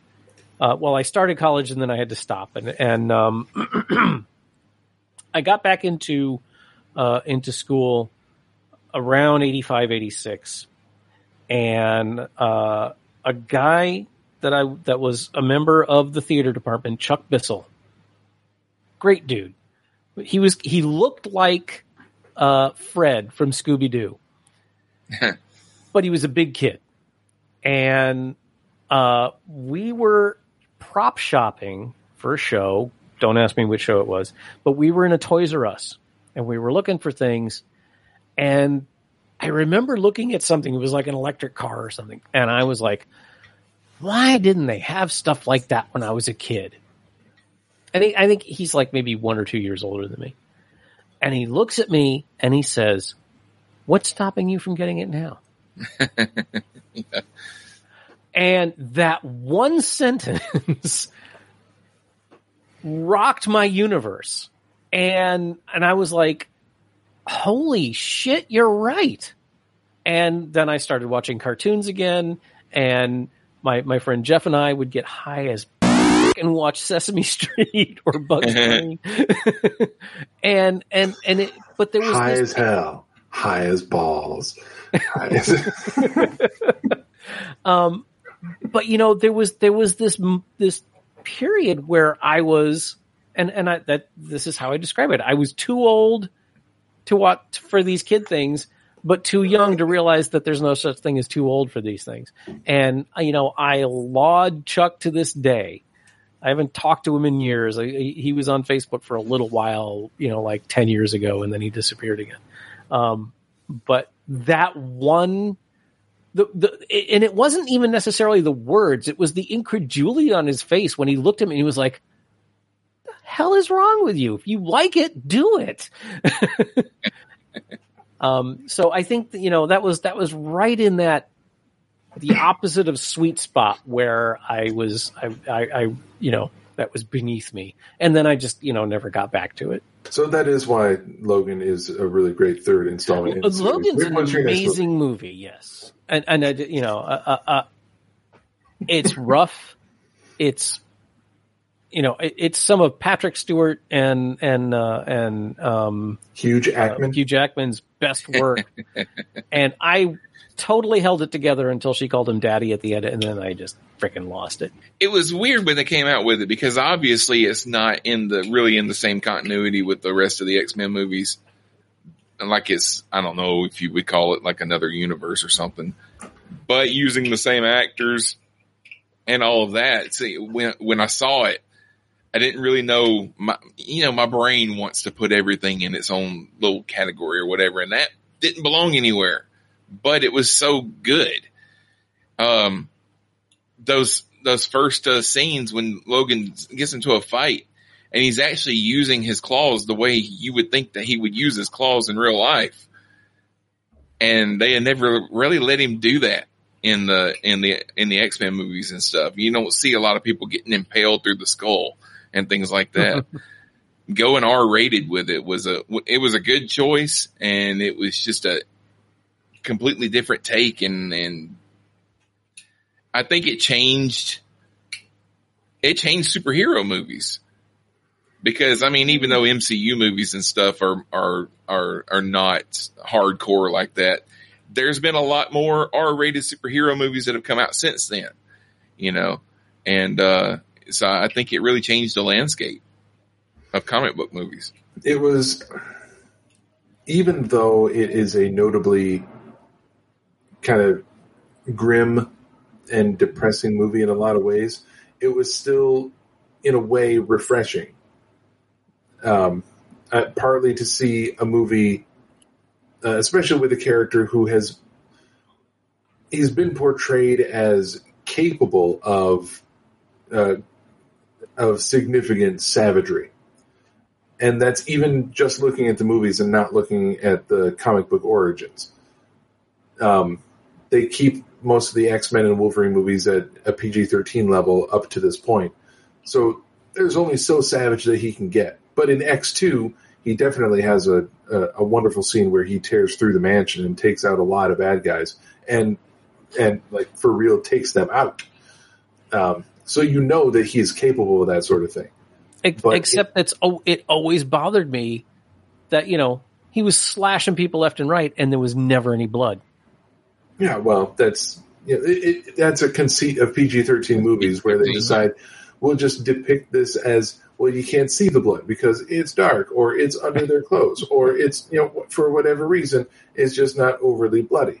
But then, you know, other movies, someone gets, you know, poked in the arm with, you know, just like one knife and they're gushing all over the place. On the other end of that, you get a scene where he can put six claws through a guy's chest, pull it out, and then you see six holes in the steel refrigerator behind him, and they choose not to put a whole lot of blood in there. It still gets the point across. It's just less graphic, and I'm fine with that. Nice. Um, but then we get to Logan, and the the violence they show us is it it's visceral. It's incredibly savage, and for people who have been watching that character in all the movies previous, and especially for the people who watched all the movies and knew the character from the comics, we finally get to see him as the character has been known to say being the best at what he does. I'm the best I I'm I'm the best there is at what I do, and what I do isn't very nice, and that is uh, killing the hell out of some people, a lot. Um, you get you get bad language. Uh, you get uh, you get a pair of boobies in there because you know what's an R-rated movie without boobies in America. Um, and don't remember the boobies, but okay. Just one very brief glimpse in the beginning. I recall it because I was a stepdad at the time, and when uh, my wife and I saw it in the theaters, we didn't take the kiddo to see in the theaters, but as we were watching it, we were they're just a part of the both of us was, was watching it with a mind toward can he watch this and, mm. or when can he watch this so when Logan is driving the limo and he has a bachelorette party in the back seat, and the bachelorette shouts out, "Hey driver, drive these," or whatever it is she says. Mm-hmm. She pulls her dress down for a second. You you get a glimpse of the pair, and then that's it. But you have an R rating, so why not throw that in there if you can? Um, as, as, far as I recall, it was Wolverine and uh, Professor X, and those were the only two characters from the previous films to show up. They talk about the X Men a lot, but they're all dead at this point. Yeah. So there are no uh, carryover actors. I think the character that um, Stephen Merchant plays, I think the character showed up in like Age of Apocalypse. I think he was in it for a, for a minute, um, and I think it was played by someone else, uh, but it, it didn't really matter. Uh, you look at this movie as a possible alternate future for the series uh, leading up to it, and it is it's really a great time. It's a well put together film, uh, much more emotional than anyone would expect a comic book movie to be, and still leaving themselves room if they wanted to make more movies and they could follow different characters. Uh, but a a shockingly uh, sad and depressing end to. I'm not worried about spoilers. To uh, Patrick Stewart's Professor X. Oh, but a very a very plausible one. Yeah. The whole thing the whole thing worked because you know again this this is a movie full of stuff that if it wasn't X Men I would never have watched it. Mhm. Uh, but it's incredibly well performed, well written, uh, and you know it's it's one of those movies that I, I classify as I'm so glad I saw it. I'll never watch it again. yeah.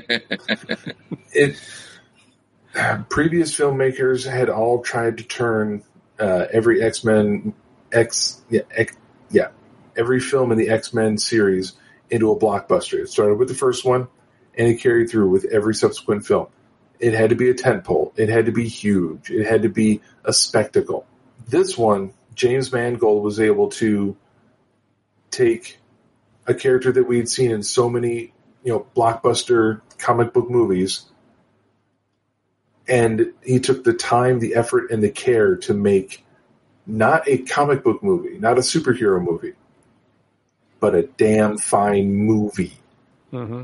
Yeah. in and of itself. By coincidence, it's part of a superhero movie series. But for this movie, by the time you get to the end of it, it couldn't matter less where it came from. Yeah. Yeah. Keep, All right. keep keep a box of tissues, Andy. Rick, uh, what you got? as long as we're talking comic book movies, I want to men- I meant I want to mention this one because uh, it was the only one of the series that I think is actually worth watching. I do think this is the best one. Uh, all right, that, that's a little extreme. Not worth watching. I think this is the best of the series, and it's Thor Ragnarok. Okay. If you were going to say Spider Man 3, I was going to quit the podcast. No. I mean, I like the character of Thor. I have been, I have said for two, I said for two movies that Thor is a, is a fun character.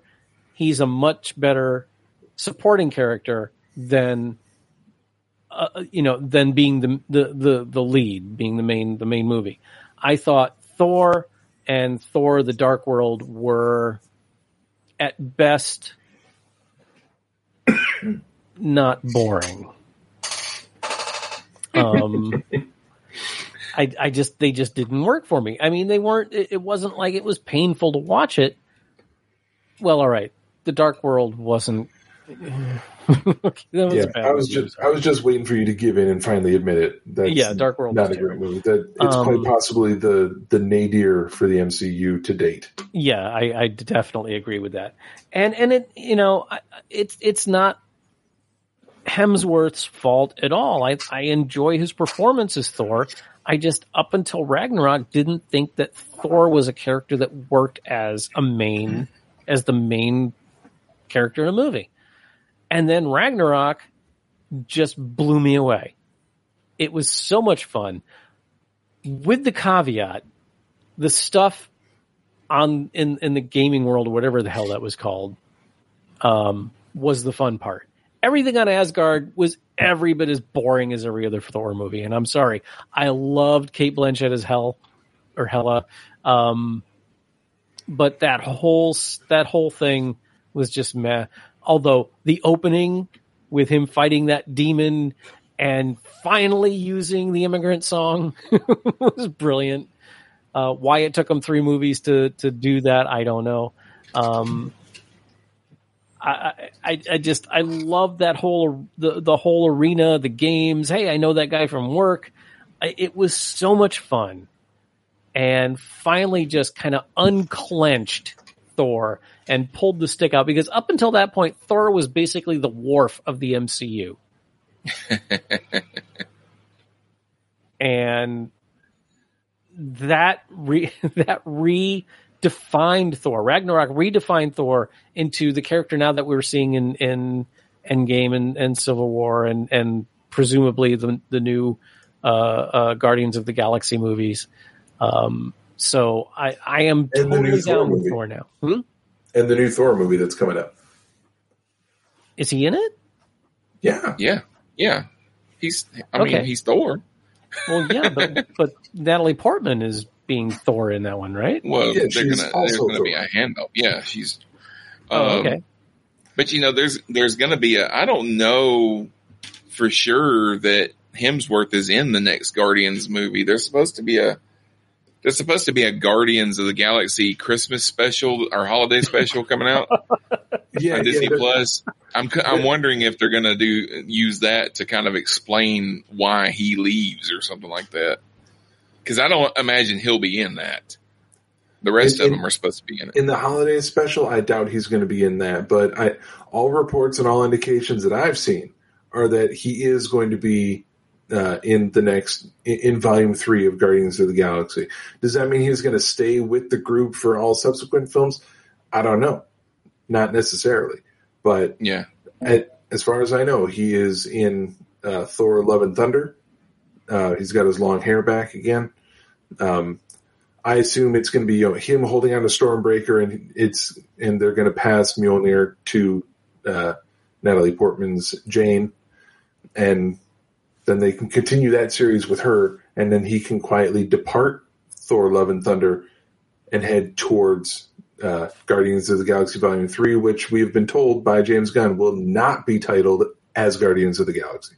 Uh, okay, before I do my last one, John says that he likes, uh, he thinks Iron Man 3 is underrated. He likes Toy Story 3, Kung Fu Panda 3, Star Trek Beyond, Men in Black 3, and Bill and Ted Face the Music.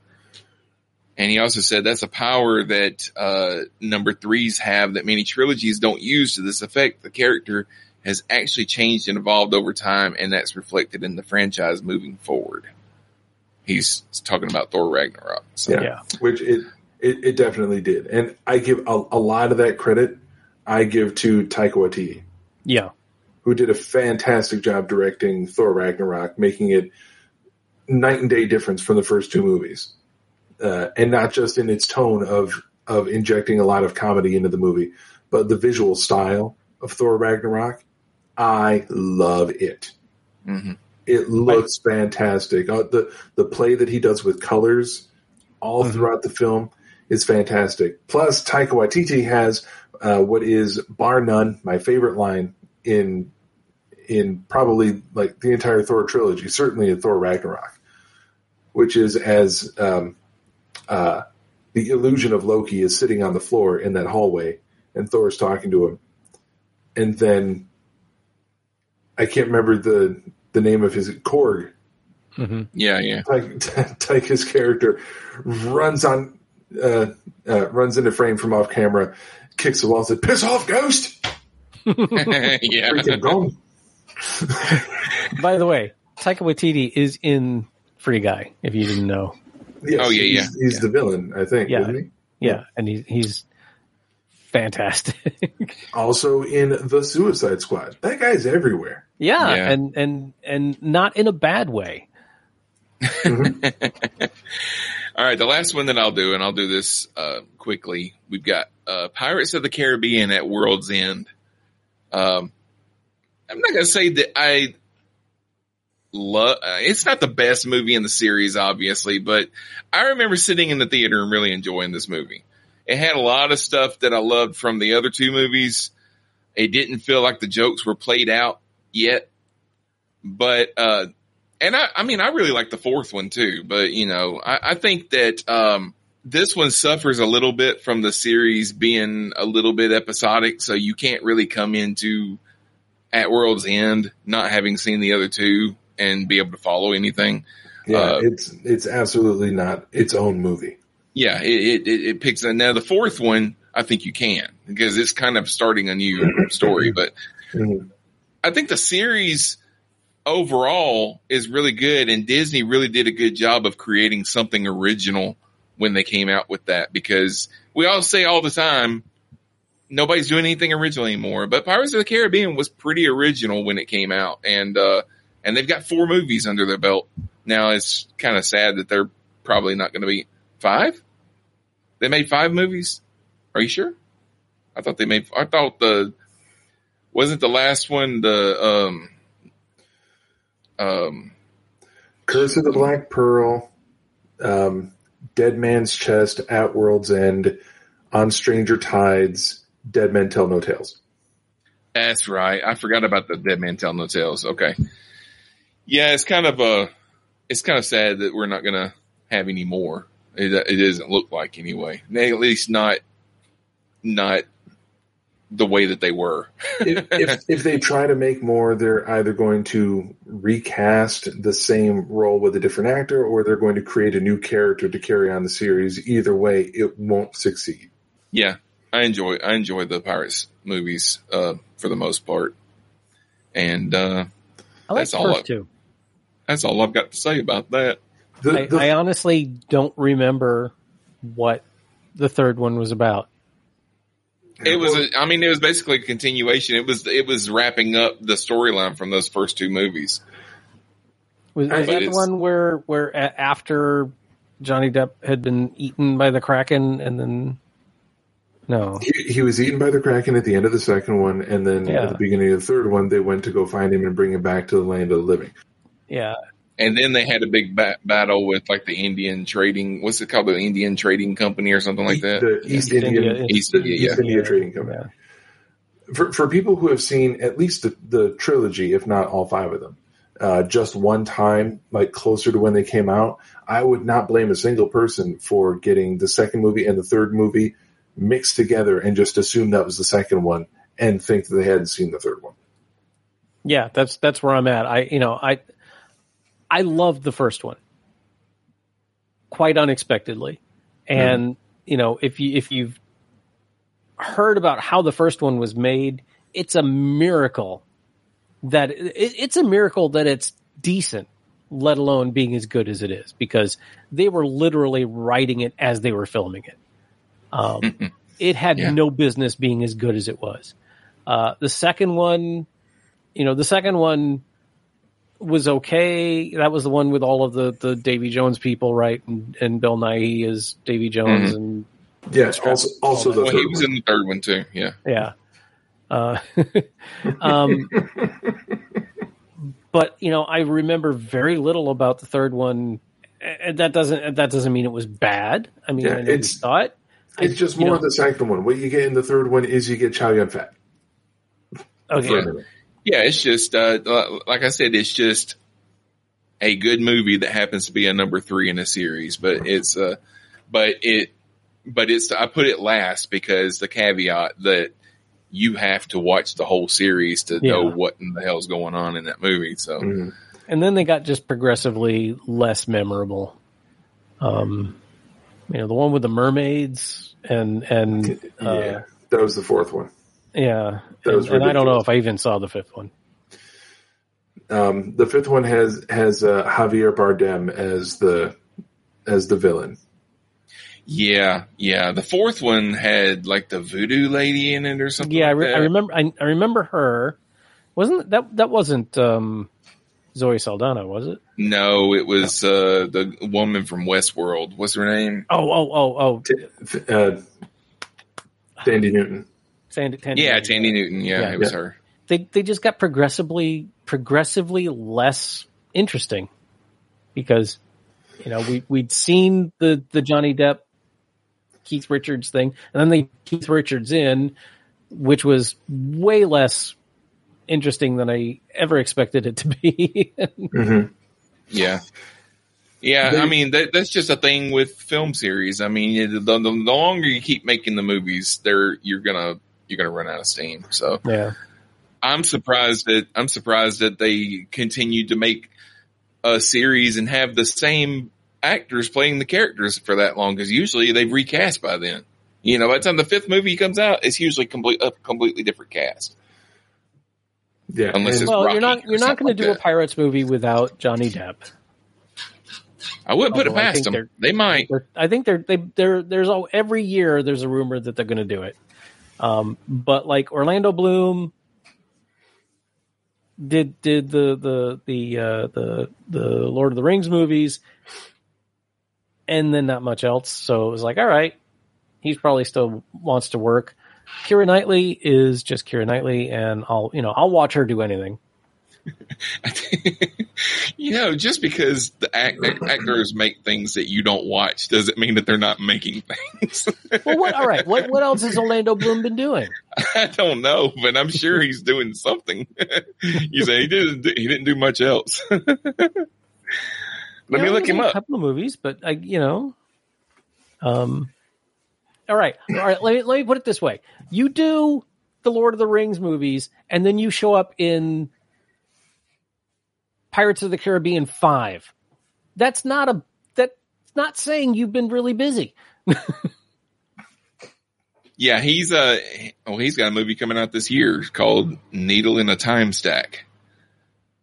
I don't know what it what it is. Uh he's been doing some television too. Oh yeah, that's what he's been doing. He's got a he's he's got he's got a main role in that show Carnival Row on Showtime, I think. Showtime or Starz or something like that. That's right. That's right. Yeah. I, have, I haven't watched it, but He's one of the main characters on that. Yeah. Now that you mentioned the title, I remember seeing that he was in it.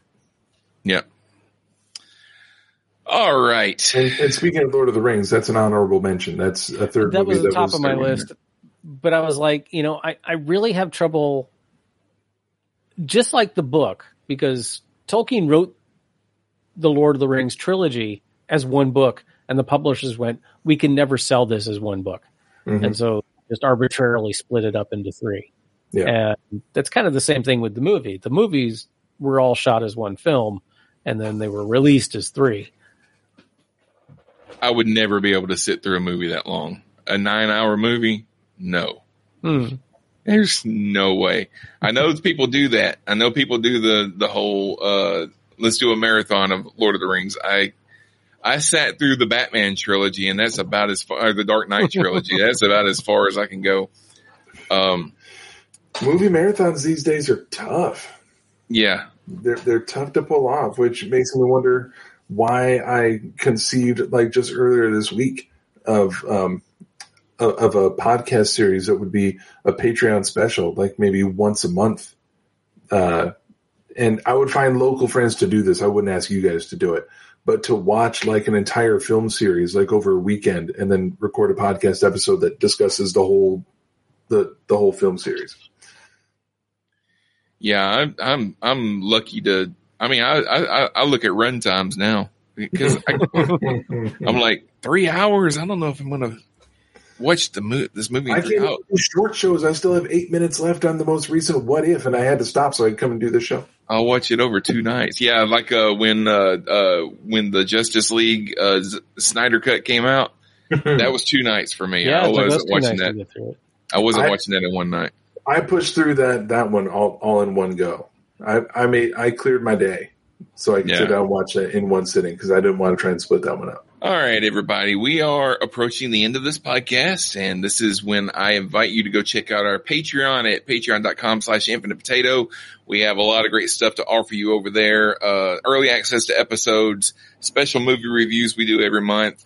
Um, you can join for $3 a month. If you join for 5 or $10 a month, you will become a producer for the show, such as our producers, Bullet Bengal, Tom Corcoran, Dale Goodall, Jeff Hughes, Brandon Ushio. We thank you for your donation. And uh, that helps us pay for things like StreamYard that we're streaming to you right now, even though John's the only one watching. but the but the but the recording will still be available on Facebook and uh, eventually eventually I'll get it down on YouTube when I get time. But uh, you know there there is a a subscription level where one of us will write a book where you are the starring character. It'll be a short book, but all right, Scott, let everybody know where they can find you.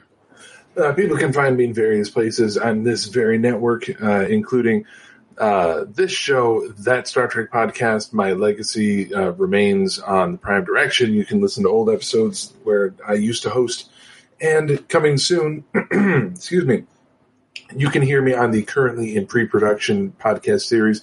I'd watch that for a dollar, where I sit down with a rotating panel of guests, including my cat, apparently.